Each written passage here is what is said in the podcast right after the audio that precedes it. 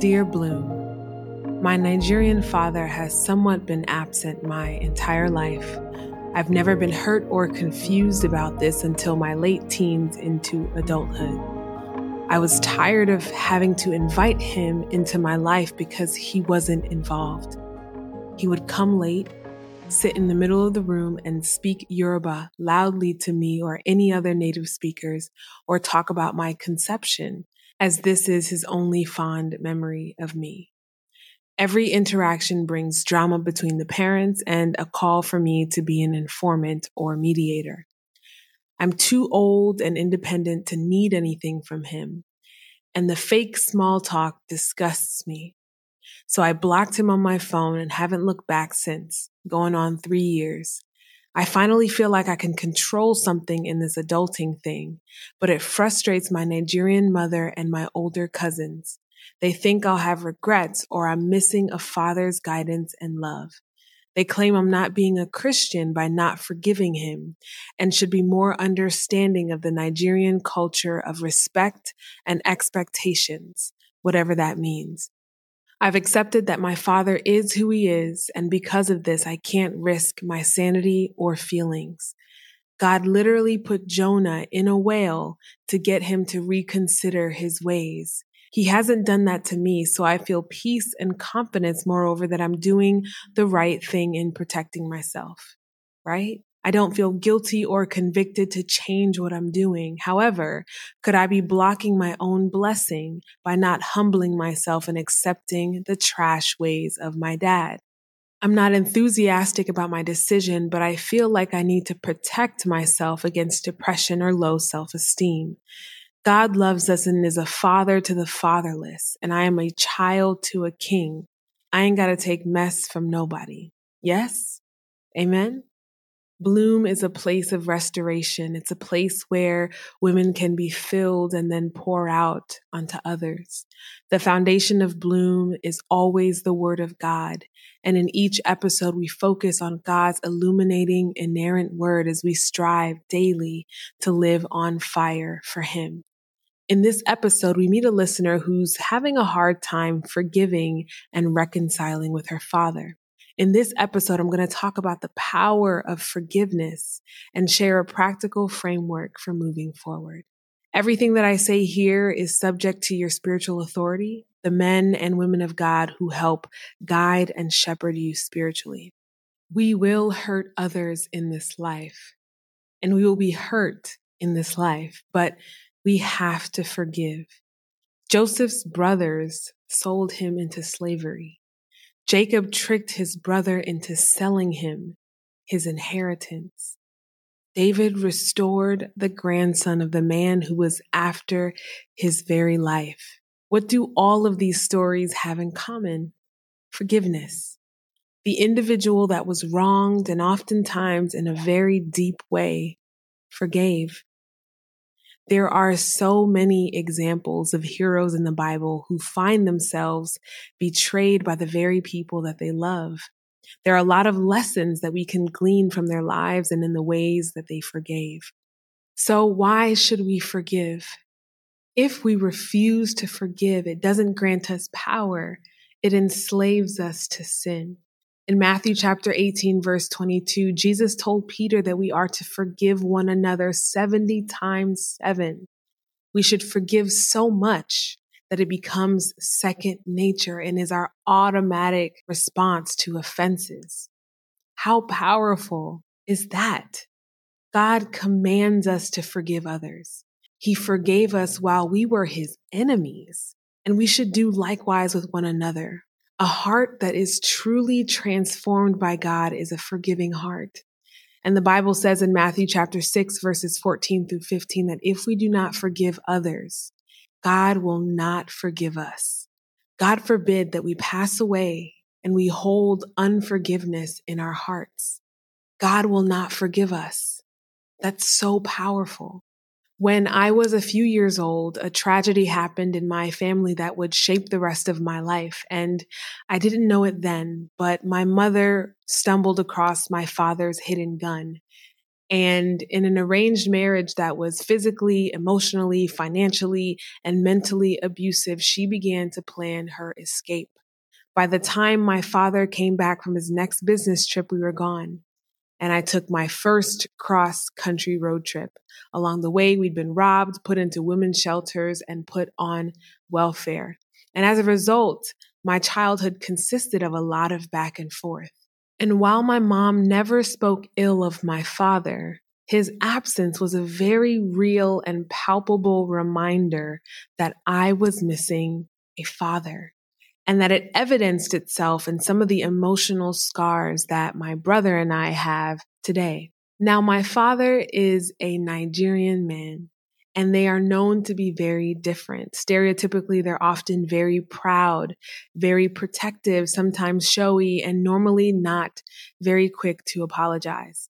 I met him for the first time when I was 17 years old, and he wept in front of my brother and I. And I felt this unspoken power over him.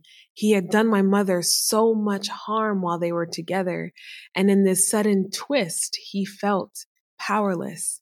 I still battle internally regarding my relationship with him. And in the past, I wrestled with forgiving him for all that he did to our family. But over the years, I learned a few things. I learned that you can still forgive someone and not be an intimate part of their lives.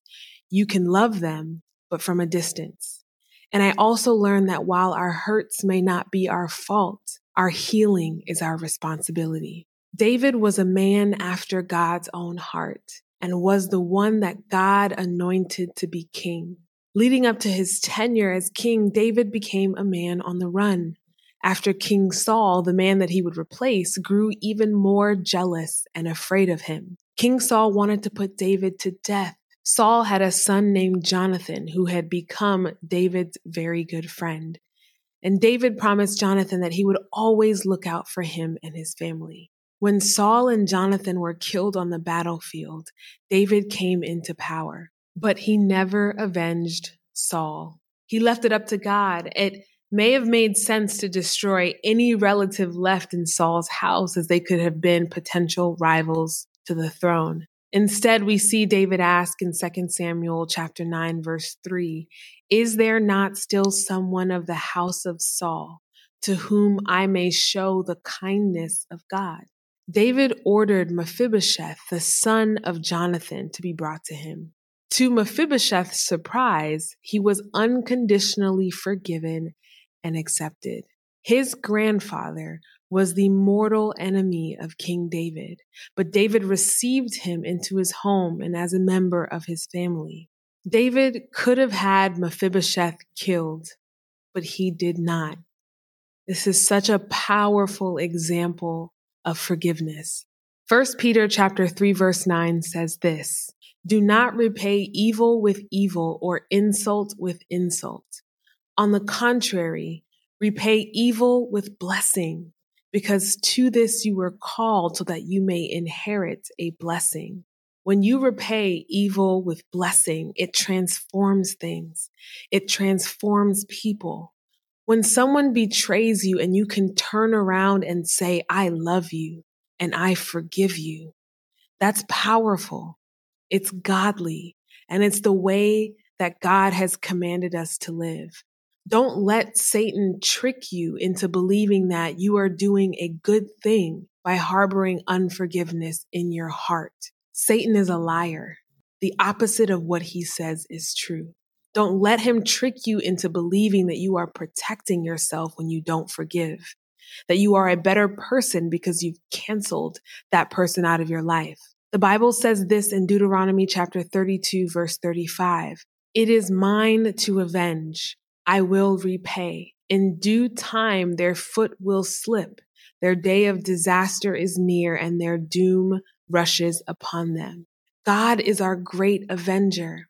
If someone does us wrong, if they continue to talk about us behind our backs, if they betray us, if they lie on us, if they steal from us, or if they're mean-spirited in front of us, it is our duty to take the high road. Always speak in love, forgive them, and let the Lord do the rest. A research study shows that people who are forgiving tend to have not only less stress, but also better relationships, fewer general health problems, and lower incidences of the most serious illnesses, including depression, heart disease, stroke, and cancer. Forgiveness frees us, it heals us, and it makes us more like Christ. Learning to forgive helps us to control our own narrative. It allows us to choose between living as a victim and living like Christ. We can acknowledge and feel the full pain of what has happened to us without getting stuck in a triggered state. We can fully feel our feelings without letting them overtake us. I can be the first to tell you that the easiest emotion to feel when you're hurt is anger and hate. In fact, it can feel extremely vulnerable to give up that anger and hate, quite frankly. But by letting go and choosing to forgive, we're not saying that what may have happened was okay, but we are just making the choice to not be ruled by it. The Bible tells us that love covers all wrongs. Fight evil with love. After all, that's what God did, and that's what he does. You may think to yourself, I can't forgive him because of all that he's done or didn't do in my life. I can't forgive him because then he'll get away with what he actually did. I'd be giving him what he doesn't deserve. I can't forgive him because I actually don't want him back in my life. I'm happier without him. If I do forgive him, that means I have to reconcile with him and let him back into my life. I can't forgive him because he won't repent or ask for forgiveness. So why even extend that forgiveness for somebody who doesn't even think they're guilty? I can't forgive him because I don't care about the past. My life is moving forward now, and my energy should be spent moving forward. I can't forgive him because he'll never change.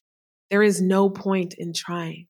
I can't forgive him because I want him to suffer for all of the terrible things that he's done to our family.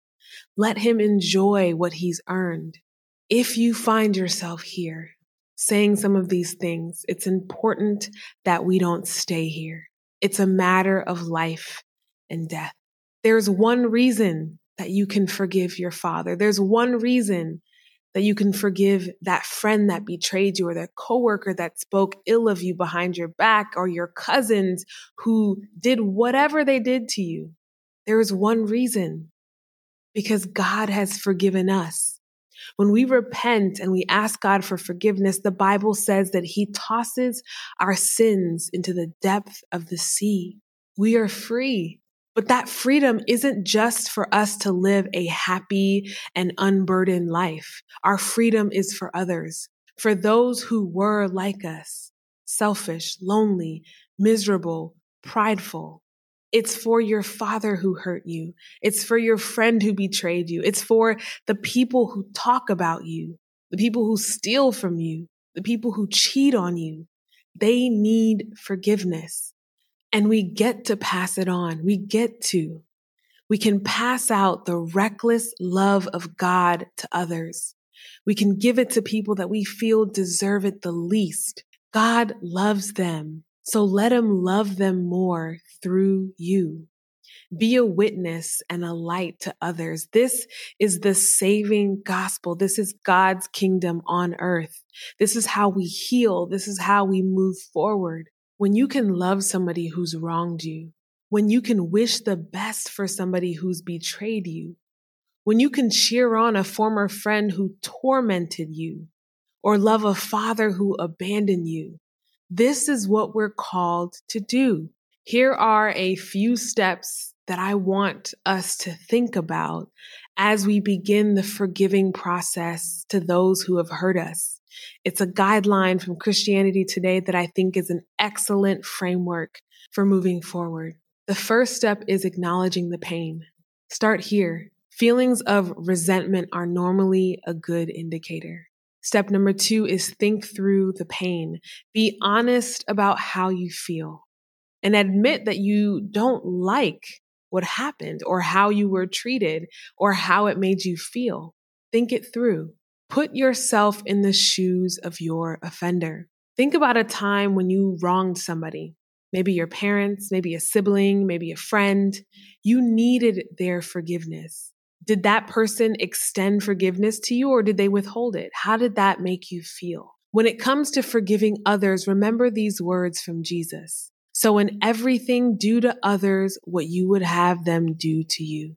This is Matthew chapter 7, verse 12. The fourth step is to remember that God forgave you. If you're a Christian, you've admitted your need for God's forgiveness.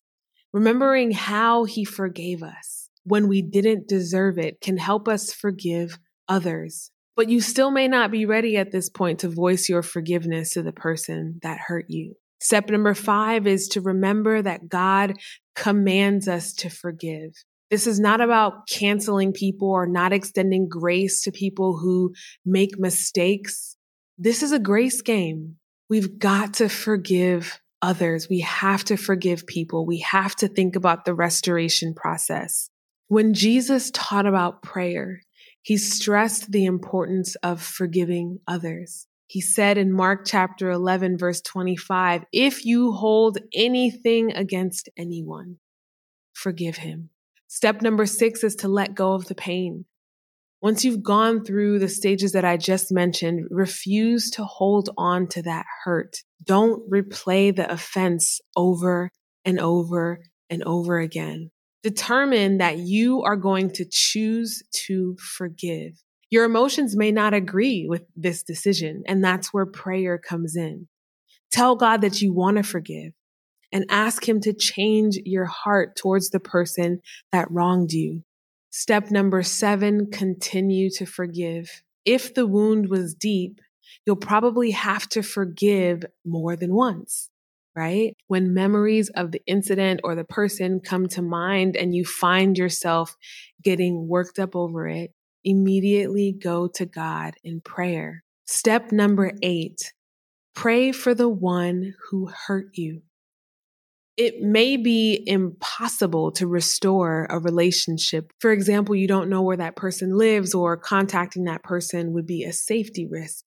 But you can always pray, no matter where you are in the world and no matter where that person is in the world. You can pray for the one who hurt you and then ask God to reveal his love to them. And then at any point, I want you to start the conversation. Let your Father know that you love him and that you're here for him, that you forgive him and that you want him to know that you want the best for him. Then leave the door open and watch God work. Thank you so much for listening to this episode. Please subscribe on iTunes as well as rate and review this podcast. It will help Bloom reach many more women around the world. I'd like to close this out in prayer. Father, we come before you thanking you for who you are. And we thank you for the ways that you love us and the ways that you shaped us. Thank you for the life of every single woman listening to this episode. I thank you for the gifts that you've given them. I thank you that they've decided to carry your torch of grace to the world. I ask for forgiveness of our sins and the ways in which we have led people away from you, both knowingly and unknowingly. Lord, help us to be women of prayer and women of faith. Help us to continue to seek after your kingdom. I ask that you are with us during the seasons of brokenheartedness, when we feel like those who have hurt or betrayed us simply don't deserve our forgiveness. Help us to see that forgiveness is not only a mandate from you, but that forgiving others frees us from the bait of Satan and provides a witness of your never-ending grace and mercy towards us. Let us draw near to you in times of stubbornness and confusion so that we may share your banner of truth and light with everyone that we're connected to. Lord, I thank you that you are our great avenger and that justice will be yours. I thank you for our purpose. I thank you that we belong to you and that we will go to the ends of this earth, sharing the hope, joy, and love that you've given to all humanity. In Jesus' name I pray.